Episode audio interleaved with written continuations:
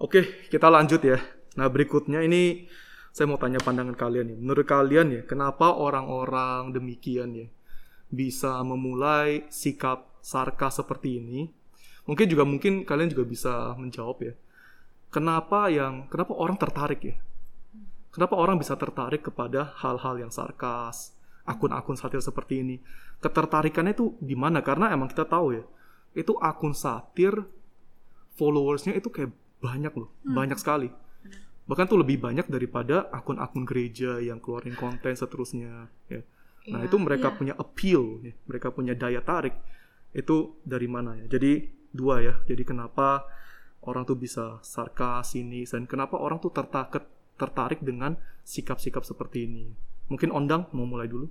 Hmm, kalau menurut aku sendiri sih eh, diawali karena emang manusia itu berdosa ya. Jadi emang manusia itu itu suka jawaban semua. itu jawaban segala. manusia, manusia itu berdosa, Suka oke. mencari kesalahan orang lain juga. hmm. Manusia itu suka kayak ngelihat oh ini salah, terus langsung kayak dalam hati kayak ih parah banget sih bla bla bla. Pasti ada lah kayak gitu. Kayak dan mungkin ada juga kali pride dalam diri kayak eh, ternyata aku lebih tahu banyak dan apa Hmm. ternyata eh, pengetahuan aku tentang firman itu lebih banyak gitu. Hmm. Mungkin juga ada orang-orang yang terbawa arus dengan teman-teman mereka kayak Hmm. eh tahu nggak sih ajaran gereja ini kayak gini terus akhirnya oh aku kurang tahu terus ikut-ikut follow akun satir gitu. Tapi menurut aku eh, alasan paling besar sih gara-gara itu sih manusia tuh suka mengetahui kejelekan orang lain gitu. Iya. Kayak oh ternyata gereja ini kayak gini, aliran ini kayak gini gitu. Iya. Saya pikir tuh salah satu sebab ya, emang salah satu sebab yang sangat besar yang kamu bilang tuh betul ya. Itu orang mau menyatakan kepintarannya gitu. Hmm. Kalau ketika kita bisa serang secara bukan cuma serang kesalahan, tapi kita bisa serang dengan cara sarkas ya. Itu kayak menunjukkan kita tuh udah lebih mengerti. ya. Kalau orang yang nggak mengerti, orang yang nggak bisa bener-bener tajam eh, menusuk secara sarkas atau sinis masalah tertentu, mereka tuh nggak mungkin, mereka nggak mungkin bisa melakukan itu. Kalau ketika mereka bisa melakukan itu, kita harus akui emang mereka itu tahu masalahnya, berarti mereka tuh lumayan pinter. Nah, saya pikir salah satu sebabnya mungkin di sana orang tuh bisa melakukan satir, sarkas ya, karena mereka rasa mereka merasa melakukan demikian ya. Mereka menyatakan dirinya sebagai pinter dan ini juga yang dibilang sama John Piper gitu loh. John Piper dia juga pernah mengakui bahwa dia tuh juga suka sarkas kepada orang lain. Ya. Dia suka dengan secara demikian menyatakan kesalahan, tapi dia bilang ketika dia melakukan hal ini, ya, dia sangat tergoda untuk menyatakan dia itu lebih pinter gitu. Itu godaan dalam hati dia benar. yang mungkin susah dilihat. Oke, eh, kalau dari Cynthia, Kalau aku uh, mungkin harus ada satu uh, kalau kita ngelihat budayanya orang Indonesia ya. Pada dasarnya kalau kita lihat netizen juga kan mereka memang suka uh, sarkas ya. Nah, uh, gini apalagi ya, Indonesia ya. Iya. gini gini sebenarnya gini. Uh, orang Indonesia itu terlihat ramah, tapi sebenarnya mereka ini kita self kritik ya Hmm. ramah tapi sebenarnya mereka menyimpan yang sebenarnya gitu jadi kayak gak jujur dengan orang. Kalau mungkin kalau kita lihat orang-orang luar negeri itu kan mereka belak belakan ya. Hmm. tapi memang orang Indonesia tuh nggak bisa belak belakan itu kayaknya nggak cuma orang Indonesia ya bahkan di beberapa Asia Hmm. negara-negara Asia memang ada kecenderungan begitu. Jadi uh, kita nggak nggak bisa ngomong nih terang-terangan akhirnya kita cuma bisa ngomong ke orang-orang yang satu frekuensi terus ngegosip deh Hmm. eh tahu nggak gereja ini begini begini begini loh eh tahu nggak ternyata tuh si Anu begini begini begini loh lama-lama sampai isi dapurnya juga diomongin gitu kan Hmm. jadi uh, jadi uh, ya itulah memang uh, itu kenapa uh, aku jadi ingat ya uh, salah satu uh, itu daya tariknya ya. Yang iya yang jadi kamu yang kamu bilang tuh emang cara satir, cara sarkas seperti itu cocok sekali dengan attitude em, sikap orang Indonesia yang lebih indi- indirect ya, lebih Iya. indirect yang Iya. yang mau ngomong satu hal tapi puter satu ya puter dulu Iya. baru sampai ke hal itu ya nggak Iya. disinggung tapi orang tuh nangkep ya dan emang Iya. kalau di, dipikirkan emang emang cocok sih ya emang Iya. karena satir kan emang gak langsung secara direct serang orang ini tapi pakai cara yang lain, angle yang lain, tapi Mm. kena juga gitu. Mm-mm. Oke, that, that makes a lot of sense sebetulnya itu benar masuk akal sih. Iya. Kenapa itu sangat cocok dengan masyarakat Indonesia gitu? Mm. Sebenarnya kan tiap-tiap orang pasti punya pergumulan dosa masing-masing dan sepertinya dosa favorit orang Indonesia adalah gosip. Gibah. Gosip. Ngegosip, ngegosip, ngegosip. Itu benar-benar Detik.com Detik.com Ini harus sebut merek Setiap hari tuh gosip di dalamnya Oke Bener-bener. Iya maksudnya kita juga kalau lihat uh, akun apa ya berita-berita gitu itu gosip itu paling nomor satu lah Iya, bener-bener siapa sih yang nggak pernah nggak pernah ngegosip orang Hmm. Indonesia tuh kayaknya Iya. nggak ada gitu Iya, iya. kita kita pengakuan dosa aja di sini hari ini kan tapi Jadi ya akun satir itu bagian dari dunia gosip Yang dijalankan di Indonesia ya iya menurutku Oh, Itu kritik ya Itu kritik Iya. besar ya itu kritik besar bahkan untuk diriku juga gitu Hmm. Heeh. bahwa Hmm. memang uh, sepertinya memang salah satu dosa favorit orang Indonesia adalah ngegosip Hmm. gitu. Hmm. Tapi memang gini ya, memang uh, ya itu kelemahan ya, kelemahan dari kultur kita. Kadang-kadang kita tuh memang nggak bisa untuk meng- me- mengutarakan pendapat dengan bebas gitu. Karena Oke. nanti belum apa-apa dituduh hate speech, Hmm. ya kan? Karena memang batasan hate speech di masyarakat tuh kadang jadi kabur juga gitu gara-gara Hmm. masalah sedikit blokir. Udahlah, gue nggak mau lagi temenan sama lu, gue blokir Saya aja. lu. kepikir kamu ngomong tadi ya, saya kepikir tuh menurut kalian ya, bagaimana kita itu menghindari gosip di dalam menyatakan kebenaran gitu. Itu kan sebetulnya yang dilakukan oleh akun satir. Mereka kan sang- dengan sangat gampang akan bilang bahwa mereka sedang menyatakan kebenaran dan betul kan? Mereka membuka kebohongan gitu. Mhm. Em, bagaimana kita membuka kebohongan ya menurut kalian ya? Tapi itu ini sulit ya. Tapi itu nggak gosip itu. Gimana menurut kalian? Ada kepikiran nggak? Itu eh, marginal kan ya perbedaannya ya. Iya. Kita gosip sama membuka ke kebobrokan orang, kesalahan orang itu sangat tipis itu Iya, bedanya. sangat tipis. Hmm. Gimana menurut kalian? upload ini upload khotbahnya Pak Tom. Oke, tolong jelasin lagi. Tapi enggak, tapi memang uh, ya balik lagi ya sih aku- satu akun satir yang aku suka banget itu Hmm. uh, akun satirnya follow kita loh di Instagram. Uh-uh. nanti dicek sama peng sama followers Instagram kita ini yang mana tapi anyway ya gimana kita tuh nggak gosip tapi kita membuka kesalahan. Tapi nggak gosip itu nggak termasuk gosip. Gimana gitu? Menurut aku sih ada langkah setelahnya gitu. Jadi misalkan eh, kalau aku dulu dari pengurusan aku eh, bagian terakhir biasanya ada evaluasi.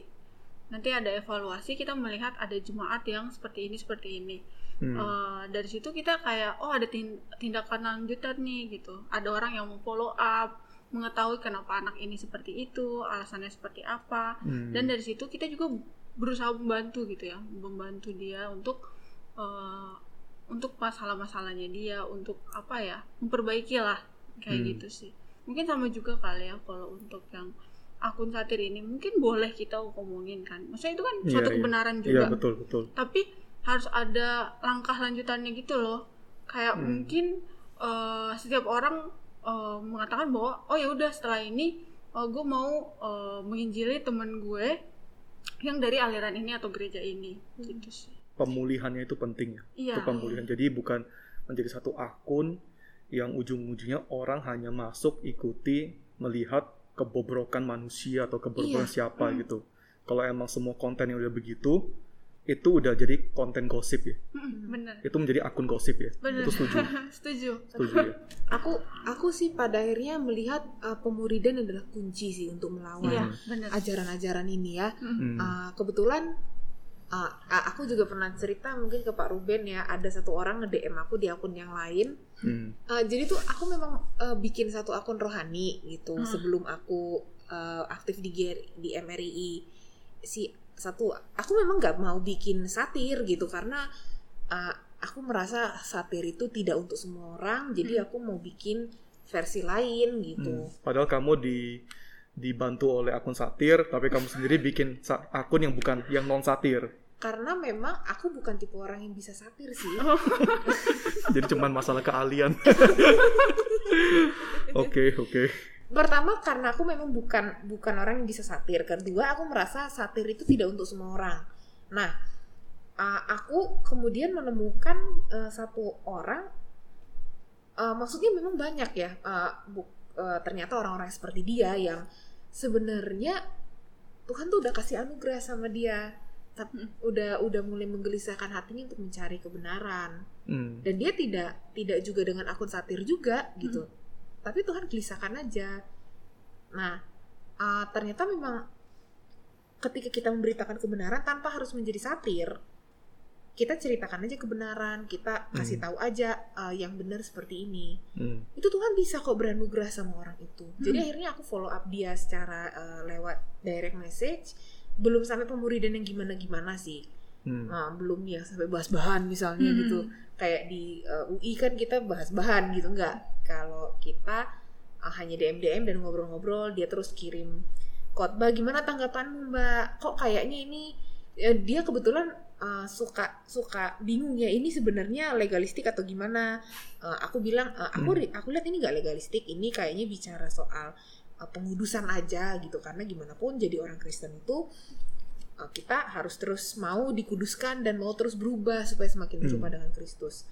Jadi memang penjelasan-penjelasan seperti itu sih uh, Iya, uh, iya. menurut aku jadinya nggak gosip kan. Oke. Nah, Kalau kalau saya bisa tambahin ya, itu kalau dari sikap hati atau enggak dari um, attitude hati ya. Saya pikir ya itu orang yang hanya bisa sarkastik saja. ya. Itu hanya membuktikan sebetulnya dia itu udah kehilangan kasih gitu. Hmm. Kenapa orang itu bisa sinis, sarkastik, ya, serang-serang, tusuk-tusuk? Karena emang dia udah kehilangan pengharapan terhadap orang ter- tersebut gitu. Hmm. Ya. Dia bukan cuma mau um, menyatakan kesalahan, tapi emang dia udah give up gitu. Ini udah lost cause. Orang ini udah udah terhilang. Masuk Ya, udah nggak ada pengharapan, makanya ditusuk-tusuk sarkastik. Ah, ini mah sampah lah. Ini pasti salah punya. Ya, ini semua yang dia lakukan semua salah. Makanya bisa ada sikap sarkastik seperti itu. Iya. Nah, tapi yang kita harus sadar adalah orang yang kehilangan pengharapan itu berarti dia udah kehilangan kasih gitu. Ketika kita ada kasih, itu ada pengharapan ya. IPK kan ya. Iman, pengharapan, kasih. Oh, iya. Itu itu nggak bisa nggak bisa lepas ya. Hmm. Kalau kita udah nggak ada pengharapan berarti kita nggak ada kasih. Ketika udah kita nggak ada kasih terhadap orang ini, kita udah nggak hope dia tuh bertobat. Ya itu muncul sikap sarkastik itu nggak berhenti berhentinya ditusuk, tusuk, tusuk, tusuk. Dan kita emang harus memikirkan ulang sih apakah sikap ini, ah, cara hidup ini yang kita mau ambil ya sebagai orang orang Kristen. Apakah kita dipanggil untuk kehilangan kasih gitu, bahkan terhadap orang-orang yang benar-benar salah banget yang yang bahkan kita bilang bisa bilang itu bidat gitu. Apakah itu sikap yang betul atau enggak? Oke, jadi itu tambahan dari saya. Eh, saya mau masuk ke poin berikutnya ya. Ini mungkin kalian yang bisa lebih menjawab karena saya bukan seorang yang ikutin banget akun satir. Saya sih ada ikut beberapa, khususnya yang di barat gitu. Tapi itu dikit nggak terlalu banyak. Kayaknya di barat ya ada lah ada akun satir, satir tapi pengikutnya itu nggak sebanyak yang Indonesia. Indonesia punya benar-benar berjamur gitu, berkembang sekali.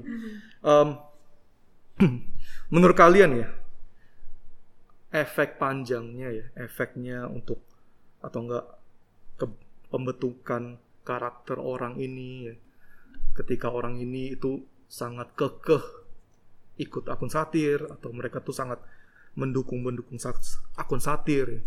itu untuk menurut kalian tuh akan itu efek negatifnya atau mungkin bisa positif juga ya tapi efeknya tuh akan seperti apa ya Ondang mau menjawab dulu Kalau menurut aku eh, positifnya dulu mungkin ya. Oke. Kalau positifnya mungkin mereka jadi tahu ya kayak oh ternyata ada loh pengajaran seperti ini gitu. Jadi Hmm. mengetahui tentang gereja-gereja juga yang ada di luar ajaran-ajaran tertentu gitu. Hmm, Nah, kalau negatifnya sendiri menurut aku itu sih sama seperti yang udah dijelaskan ko Ruben Hmm. tadi.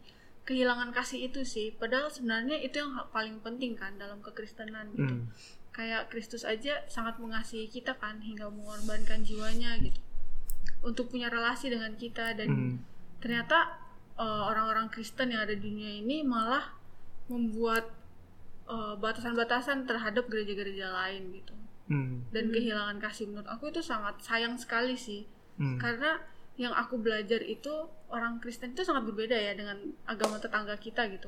Hmm. mungkin mereka kalau misalkan belajar tentang kitab mereka mungkin mereka bakal makin nggak suka gitu. Kayak makin menjauh dari agama-agama lain tapi beda dengan orang Kristen Hmm. orang Kristen semakin baca Alkitab seharusnya orang Kristen tuh semakin mengasihi orang-orang lain gitu kan Hmm. semakin mengasihi Tuhan dan orang-orang lain sesamanya Eh, dan ketika kebencian itu muncul ya ketika kita cuman fokus kepada kejelekan orang kita tuh susah kan ngelihat sebenarnya eh, ajaran ini tuh sebenarnya bukan bukan bidet ya tapi cuman gak sehat sebenarnya Hmm. masih bisa kan diubah gitu Iya. tapi kalau udah benci udah berakar dalam hati akan susah sih untuk eh, punya hati untuk eh, kasih tahu nih ke orangnya gitu Iya. jadinya cuman diomongin ke circle-nya mereka doang Hmm. ngomongin oh iya kejelekannya ini ini ini gitu Hmm. Dan Dan- saya kami lebih baik, kami Iya, udah dan- tahu kesalahan mereka. iya dan Hmm. kayak kami eh, lebih tahu lebih Hmm. ini gitu untung ya kita kayak gini-gini gitu padahal kayak seharusnya orang Kristen nggak kayak gitu sih orang Kristen ada orang Iya. yang punya kasih itu sih Hmm. kalau misalkan kasih itu udah mulai hilang mungkin bisa dipertanyakan Iya. Saya sih percaya apa pun yang membuat apa pun itu ya, Hmm. ah, yang membuat kita hanya fokus kepada kejelekan orang dan menimbulkan kebencian ya. Saya pikir itu pekerjaan setan. iya benar Itu pasti pekerjaan setan gitu. Ya, itu sama sekali nggak cocok ya, membangun kebencian sama penolakan terhadap orang tertentu dan nggak ada resolusinya, nggak ada pengampunannya. Hmm. Itu pasti bukan alkitabiah. Oke, kalau kalau dari uh, Cynthia gimana? sebenarnya saya hampir sama ya sama uh, Hmm. ondang tapi Hmm. memang ada satu hal yang bikin saya jadi refleksi ya saya uh, waktu saya lihat saya jadi berefleksi begini karena memang saya lihat instastory orang juga gitu Hmm. Ah, dari dari situ dia bilang sebenarnya gereja eh, akun-akun satir Hmm. tidak menggantikan gereja lokal dan Alkitab. Nah ini yang orang tuh sering lupa. Hmm. Akhirnya orang ngumpul di akun satir aja. Sebenarnya kan banyak akun satir di Indonesia ya. Hmm. Temanya ya begitu-begitu aja. Hmm. Tapi ya paling cuma satu akun yang punya ya kayaknya dia orang reform sih yang punya akun itu. Jadi wajar aja dia berkembang ya kan. Nah kayak gitu sih. Jadi Kita harusnya seneng atau enggak ya dia orang reformnya? Em, tapi tapi dia masih masih termasuk mild lah eh, Iya, iya. dia dia belakangan juga udah nggak satir lagi kok belakangan dia eh, cuma upload khotbah Hmm. Gitu ya. Ah, ah. Jadi ada pengalihan juga gitu. Ada pertumbuhan bahkan. pertumbuhan lah Iya, mungkin dia juga bagus. melihat sih eh, nggak tahu ya mungkin memang Tuhan juga Nah, berada ini analisa kamu terhadap dia gitu Iya. ya. ini analisa kamu terhadap Iya, iya, iya, dia iya, ya. iya, iya, iya. Iya. Mungkin ya Mungkin ya. Tuhan mungkin. beranugerah atau mungkin mungkin juga dia melihat cara ini ternyata tidak begitu efektif Iya. ya kan Hmm. Nah, pada akhirnya memang itu satu poin yang kita harus ingat ya. Akun satir tidak menggantikan gereja lokal yang sehat dan pembacaan Alkitab yang benar. Hmm. Memang harus kita akui sih banyak gereja itu nggak benar-benar mengajarkan cara baca Alkitab. Hmm. Itu memang uh, ada gitu cerita-cerita orang teman-teman. Bahkan aku punya uh, kakak sepupu itu dia sebenarnya rindu sekali untuk belajar Alkitab, tapi uh, dia merasa nggak punya teman Hmm. gitu. Jadi sekarang ini uh, aku juga jadi mikir gitu, uh, gimana Hmm. ya? Uh, dan dan sebenarnya kan sebenarnya kan su repot ya kalau kita nggak ngerti baca Alkitab tuh gimana, Hmm. karena baca Alkitab itu ya saya ingat satu khotbah Pak Jimmy Pardede ya, Hmm. Alkitab itu tidak diciptakan di zamanmu, tapi di zaman yang lampau. Jadi untuk memahaminya ya memang harus ada pagarnya, harus ada framework lah. Bukan Hmm. cuma pagar sekadar pagar, apa ya? Bukan sekedar pagar, tapi juga framework harus uh, worldview-nya Tools harus ya. jelas. Tools. Toolsnya, Tools tools itu juga. penting buat baca Mm-mm, Alkitab. mm-mm. Dan itu nggak bisa kita sampaikan melalui akun satir kali ya. Ada keterbatasan juga kali ya. Iya, Iya. Iya. Hmm. Jadi kita bisa bilang bahwa akun satir itu di dalam tahap sekarang ini itu sangat kurang di dalam aspek pemuridan kali ya. Hmm. Iya, Kurang membangun ya. iya, Oke, itu semua setuju. iya. Hmm. Ini, ini orang-orang akun satir harus harus dengar ini. Tapi gini ya, memang memang ada uh, maksudnya ya seperti akun satir yang aku ikutin itu karena dia upload khotbah-khotbah itu itu sebenarnya bisa jadi bahan pemuridan tapi bahan aja Ah, I see. bahan aja Oke, oke. bahan bahan untuk didiskusikan saat pemuridan Hmm. tapi pemuridan itu kan sebenarnya teladan hidup dia harus melihat kita Betul, betul. Ya kan? Iya, betul. Iya. Harus ada harus ada kok- tokoh yang benar-benar mereka lihat itu bukan cuman rasionalistik. Iya. Ya saya harus begini, saya harus begini, tapi Iya. orang yang hidup di depan mata mereka, apa yang Iya. mereka lakukan, iya cara mereka menjalankan kerohanian mereka, Iya. disiplin mereka, itu semua tuh di dalam pemuridan yang nggak bisa kita salurkan ya Iya. melalui sosial media kali ya. makanya itu eh, seperti yang tadi ku bilang menjadi Hmm. teman seperjalanan adalah cara yang paling baik untuk Hmm. menolong orang semakin mengenal Kristus Hmm. dan akhirnya jadi tahu mana yang salah mana yang benar Hmm. saya sendiri akhirnya eh, bisa bisa jadi ya dulu juga saya juga kepahitan ya awalnya dengan akun satir tapi eh, ketemu akun ini dan kemudian Loh, tunggu tunggu tunggu. Kamu dibantu oleh akun akun satir. satir benar Habis itu kepahitan.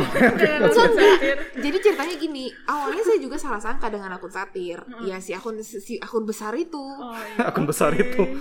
Nah, ah, tapi kemudian nah saya ketemu akun satir yang ah, sepertinya dia orang reform karena dia upload upload reform mulu Oke. gitu.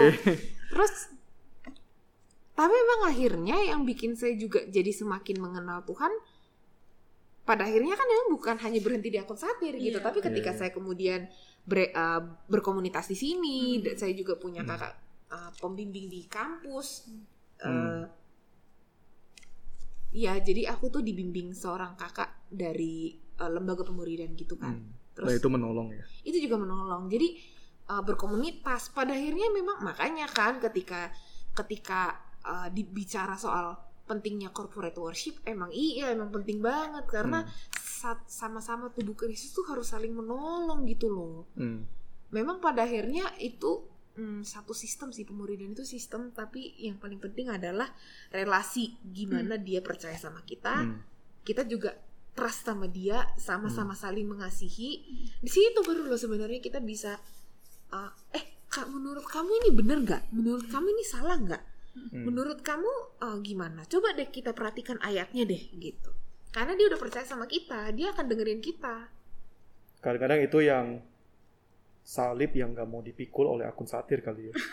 akun satir itu lebih gampang ya. Sebetulnya in certain sense mereka juga hit and run kali ya. Hit and Hmm, run gitu loh. hmm. Mereka pukul, mereka mereka lari. Hmm. Ya. Tapi orang Kristen itu perlu bimbingan, itu perlu Benar. benar-benar di- didampingi. Eh, ada nasihat terakhir buat akun-akun satir, nasihat terakhir buat akun-akun satir sebelum saya eh, merangkum segala hal ini dari ondang dulu. Nah.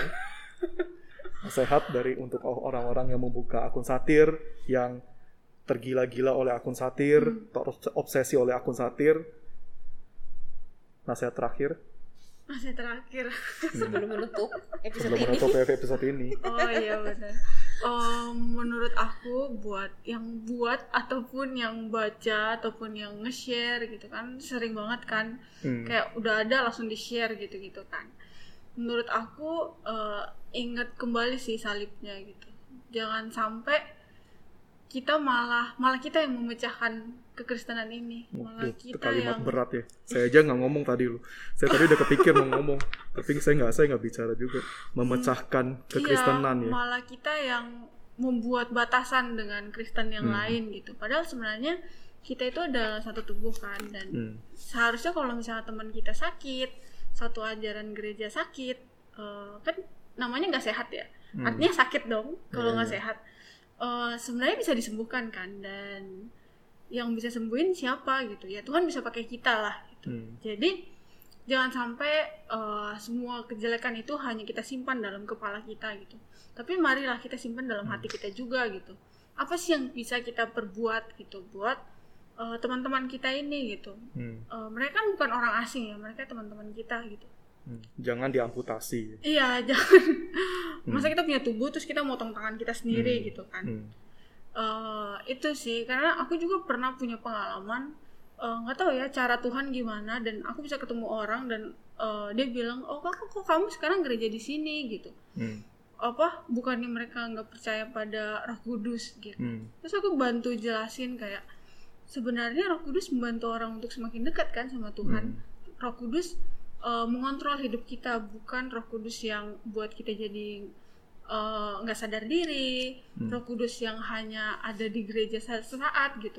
Tapi waktu pulang kita lupa gitu kita punya Roh Kudus. Tapi Roh Kudus yang selalu ada dalam hidup kita dari pagi siang sore malam gitu. Dan dia kayak oh iya masuk akal ya dia bilang gitu.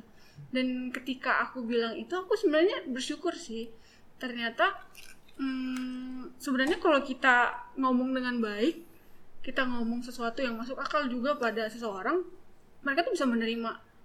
Dan nggak harus harus selalu kayak iya soalnya gereja kalian tuh percayanya berkat-berkat doang gitu Hmm. mereka malah bikin Pagar. space sendiri gitu loh dengan kita kayak kok kok gitu sih kok malah jelek-jelekin doang gitu dan mungkin Hmm. mereka juga bakal mencari kejelekan kita gitu kayak Hmm. Iya. apa orang reform mah cuman pengetahuan doang kayak kasihnya nggak ada atau Salah paham Akhirnya lagi ujungnya cuma balas dendam, tusuk, Iya, saling ah, menusuk tuh. iya salah paham doang. itu kan Hmm. itu sih menurut aku jangan sampai uh, kita malah yang memecahkan gereja itu sendiri sih Oke.